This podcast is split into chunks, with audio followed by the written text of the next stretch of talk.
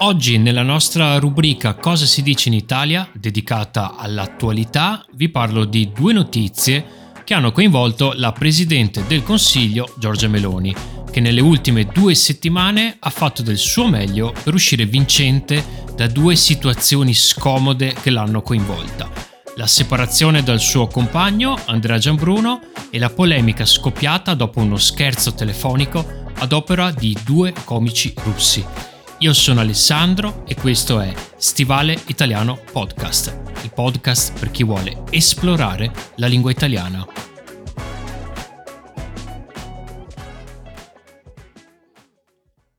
La mia relazione con Andrea Giambruno, durata quasi dieci anni, finisce qui. Inizia così il post sulla piattaforma social Instagram della Presidente del Consiglio Giorgia Meloni, non passa quindi per le vie ufficiali e sceglie di usare il suo profilo privato per dare la notizia della separazione dal suo compagno. È una scelta particolare ma non assurda nell'epoca dei social network, soprattutto se consideriamo il motivo. Ma che cosa è successo? Partiamo da lui, l'abbandonato Andrea Giambruno, milanese, giornalista, classe 1981, ha condotto diversi programmi televisivi e di approfondimento politico, iniziando dalle reti più piccole per poi arrivare a Mediaset, Mediaset Berlusconi. Nel 2014 conosce Giorgia Meloni, i due si mettono insieme e hanno una figlia, Ginevra. Nel 2022, l'anno di arrivo di Giorgia Meloni a Palazzo Chigi, quando diventa Presidente del Consiglio, Gianbruno inizia a condurre un programma su Rete 4, sempre di Mediaset, chiamato Diario del Giorno, una rubrica che ehm, di Rete 4, del, T- del TG4 in realtà, e ne diventa l'autore. Qualche settimana fa il giornale satirico Striscia la notizia sempre di Mediaset, ha mandato in onda dei fuori onda, scusate il gioco di parole, mandare in onda significa far vedere alle persone, mostrare dei fuori onda. I fuori onda sono quelle parti dove magari c'è la pubblicità o c'è una pausa della trasmissione e in cui però le telecamere sono accese, quindi continuano a registrare e registrano anche delle cose imbarazzanti ed è proprio questo il motivo. Quindi Striscia la notizia ha messo in onda dei fuori onda di Andrea Giambruno che durante le pause si comportava in modo volgare e imbarazzante. Tutta Italia l'ha visto mentre faceva commenti di cattivo gusto alla collega, dei commenti un po' maschilisti, sessisti sempre una giornalista del Diario del Giorno, e mentre si tocca le parti intime, ignaro di essere ripreso. Le parti intime sono i testicoli. Gianbruno non è nuovo a questi scandali, più volte è stato criticato eh, perché nel suo programma ha fatto diversi commenti ritenuti sessisti, razzisti. Questa volta però è molto peggio perché il giornalista ha detto alla sua collega sei molto intelligente, perché non ci siamo conosciuti prima? Come a intendere, beh, se fossi single, uh, un po' troppo, soprattutto se la tua attuale compagna è la persona più potente d'Italia in questo momento, almeno a livello politico. Giorgia Meloni così decide di piantare Gianbruno sulla pubblica piazza del 2023, cioè Instagram. Adesso andiamo a leggere eh, proprio il, il post. Eh, Giorgia Meloni ha, ha condiviso una, una fotografia eh, con lei, Gianbruno e la figlia e ha fatto una riflessione. Andiamo un po' a, ad analizzare anche che cosa, qual è il suo modo di comunicare questa notizia. Vi leggo il, il testo. La mia relazione con Andrea Gianbruno, durata quasi dieci anni, finisce qui. Lo ringrazio per gli anni splendidi che abbiamo trascorso insieme, per le difficoltà che abbiamo attraversato e per avermi regalato la cosa più importante della mia vita, che è nostra figlia Ginevra. Le nostre strade si sono divise da tempo ed è arrivato il momento di prenderne atto. Difenderò quello che siamo stati, difenderò la nostra amicizia e difenderò a ogni costo una bambina di sette anni che ama la madre e ama il padre, come io non ho potuto amare il mio. Non ho altro da dire su questo. PS. Tutti quelli che hanno sperato di indebolirmi colpendomi in casa sappiano che per quanto la goccia possa sperare di scavare la pietra, la pietra rimane pietra e la goccia è solo acqua. Bene, analizziamo un po' questo post.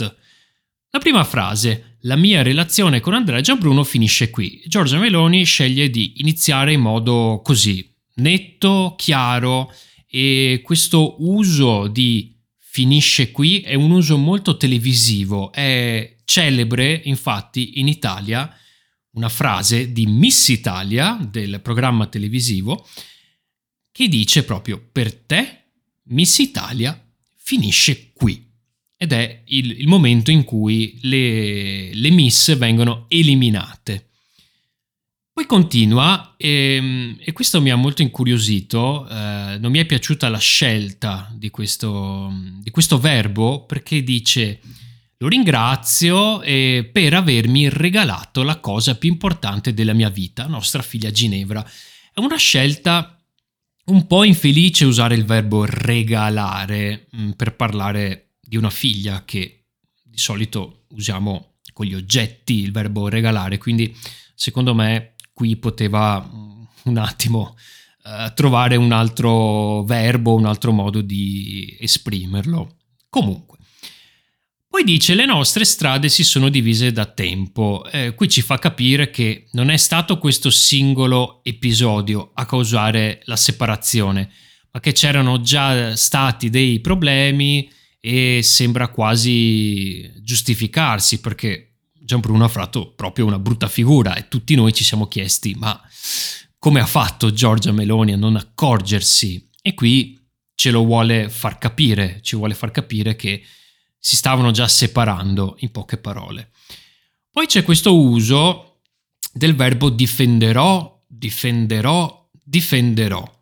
Fa parte del suo modo di comunicare politico ehm, difendere ci fa pensare che ci sia un nemico, ma non è chiaro in realtà da chi dovrebbe difendersi. Ecco, non, non vedo tutta questa minaccia.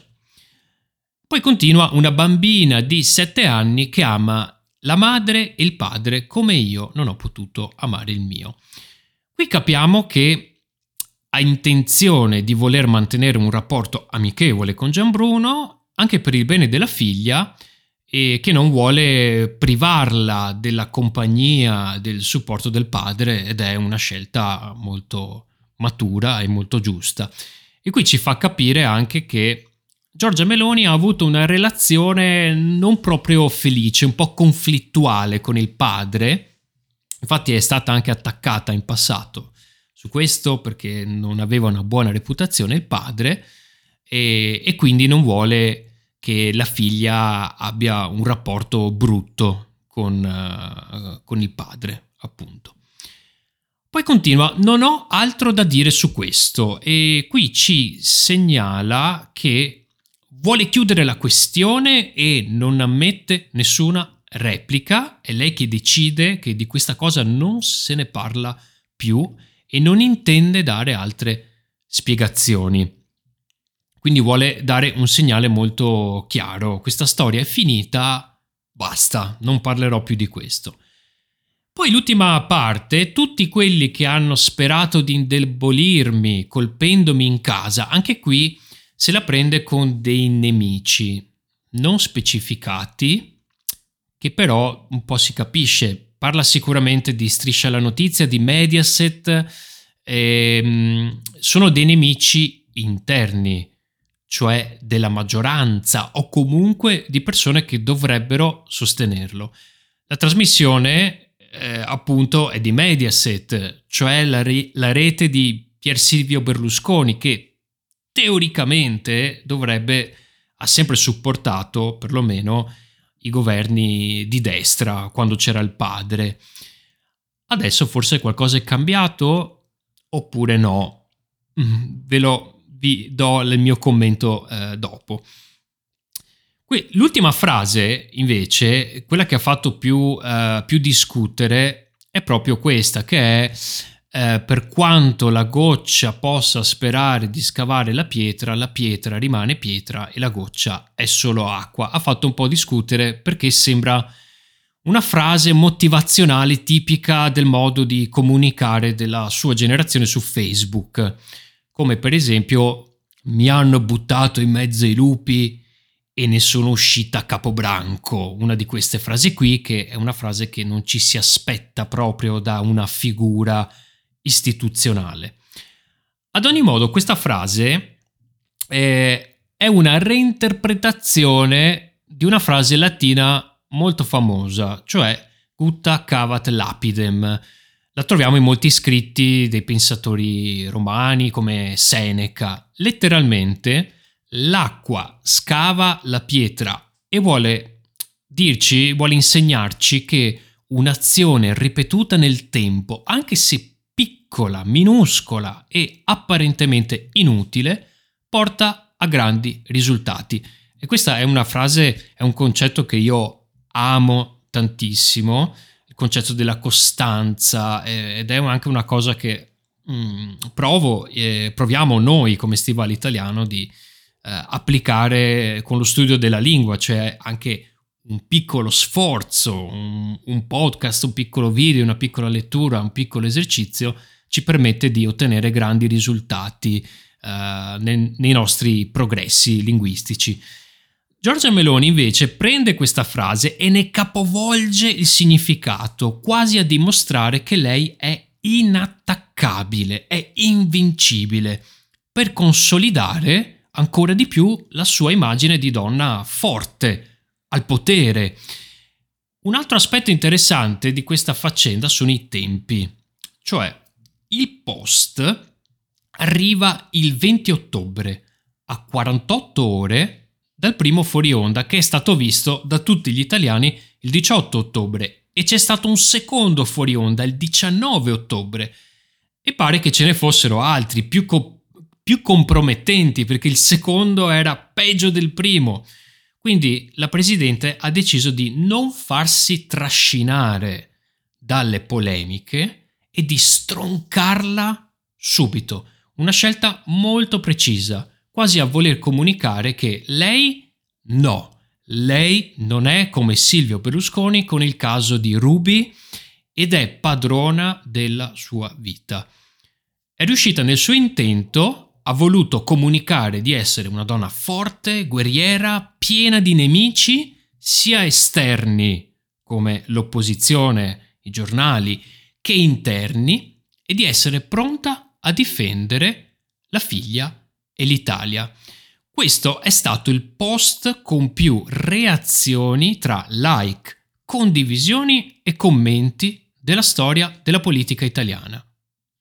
Quindi Giorgia Meloni in realtà ne esce benissimo da questa, da questa situazione ed è riuscita a capovolgere completamente eh, tutte, tutte, le accuse e le polemiche, tant'è che alcune persone, non io, eh, ma alcune persone, sospettano che eh, sia stato tutto un po' programmato, eh, però mh, mm, boh, non sappiamo, non sappiamo nulla.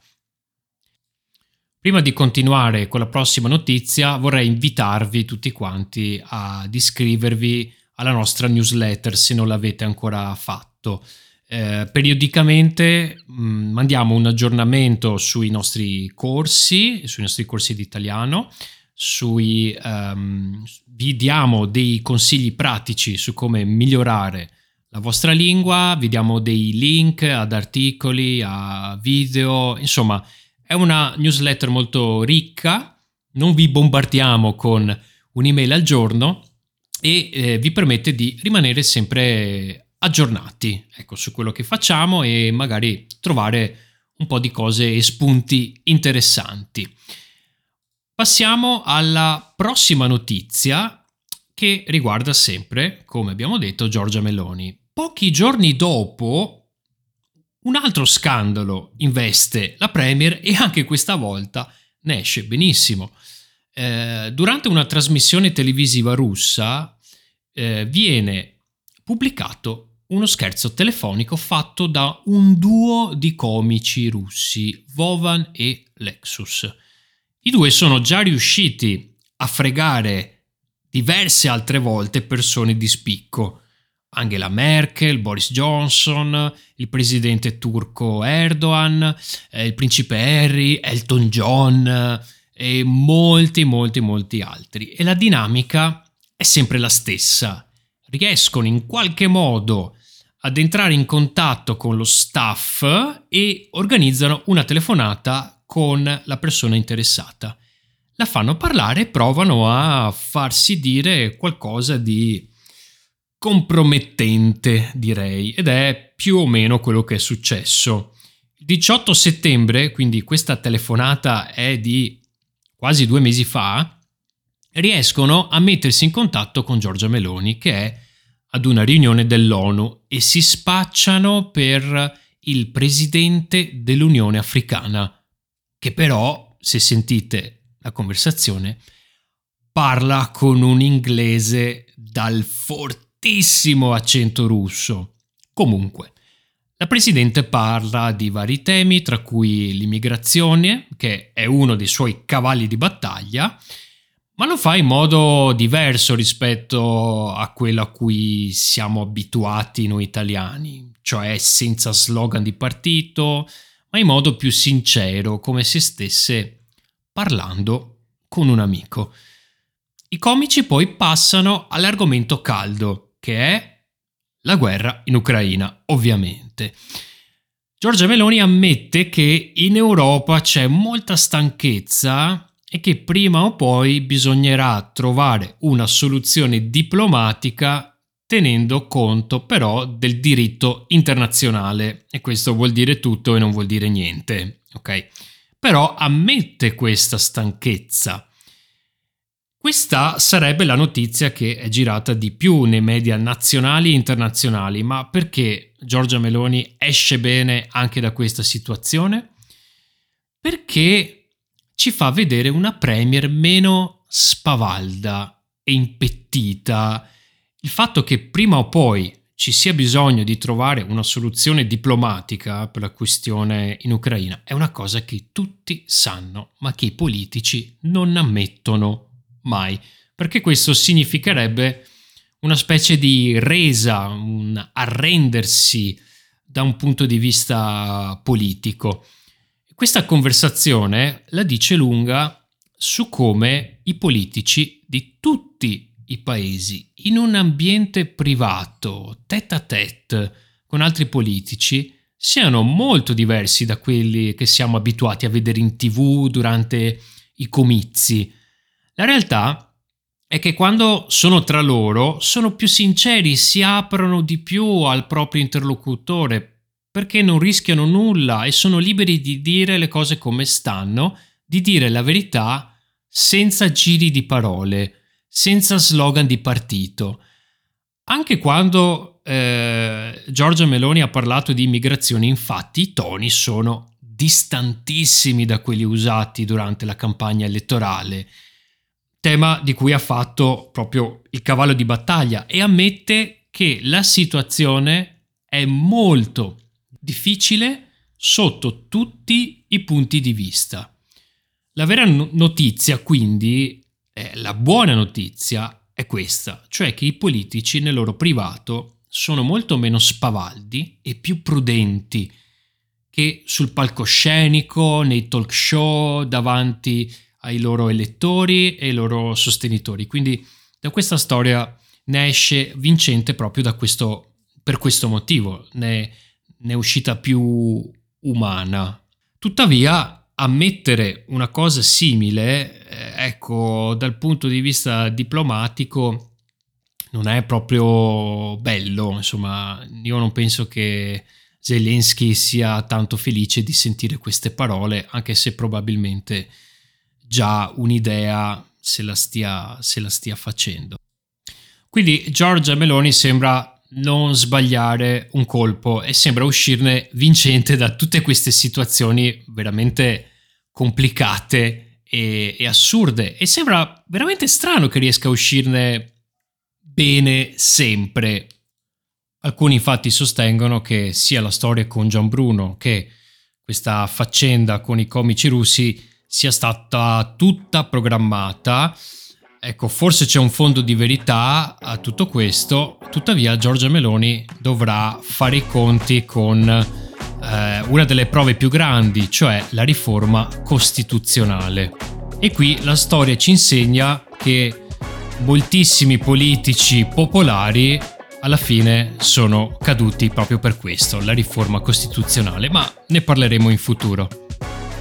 Prima di chiudere ringrazio tutti i nostri Patreon su patreon.com slash stivale che ricevono i materiali di tutti questi episodi. In questo caso riceveranno un articolo scritto da me con degli approfondimenti di lessico, di grammatica e anche culturali, quindi eh, sono veramente eh, degli ottimi strumenti per continuare a migliorare il vostro italiano e piano piano ad avvicinarvi anche alle notizie vere, quelle che ascoltiamo noi. Quindi grazie a tutti i nostri Patreon, fate un giro anche a vedere la nostra pagina e anche perché potete usufruire del, della prova dei 7 giorni nel nostro abbonamento più alto. Ringrazio anche tutti i nostri followers sui social, Instagram, TikTok e YouTube Shorts e io vi do appuntamento alla prossima settimana per un nuovo episodio. A presto!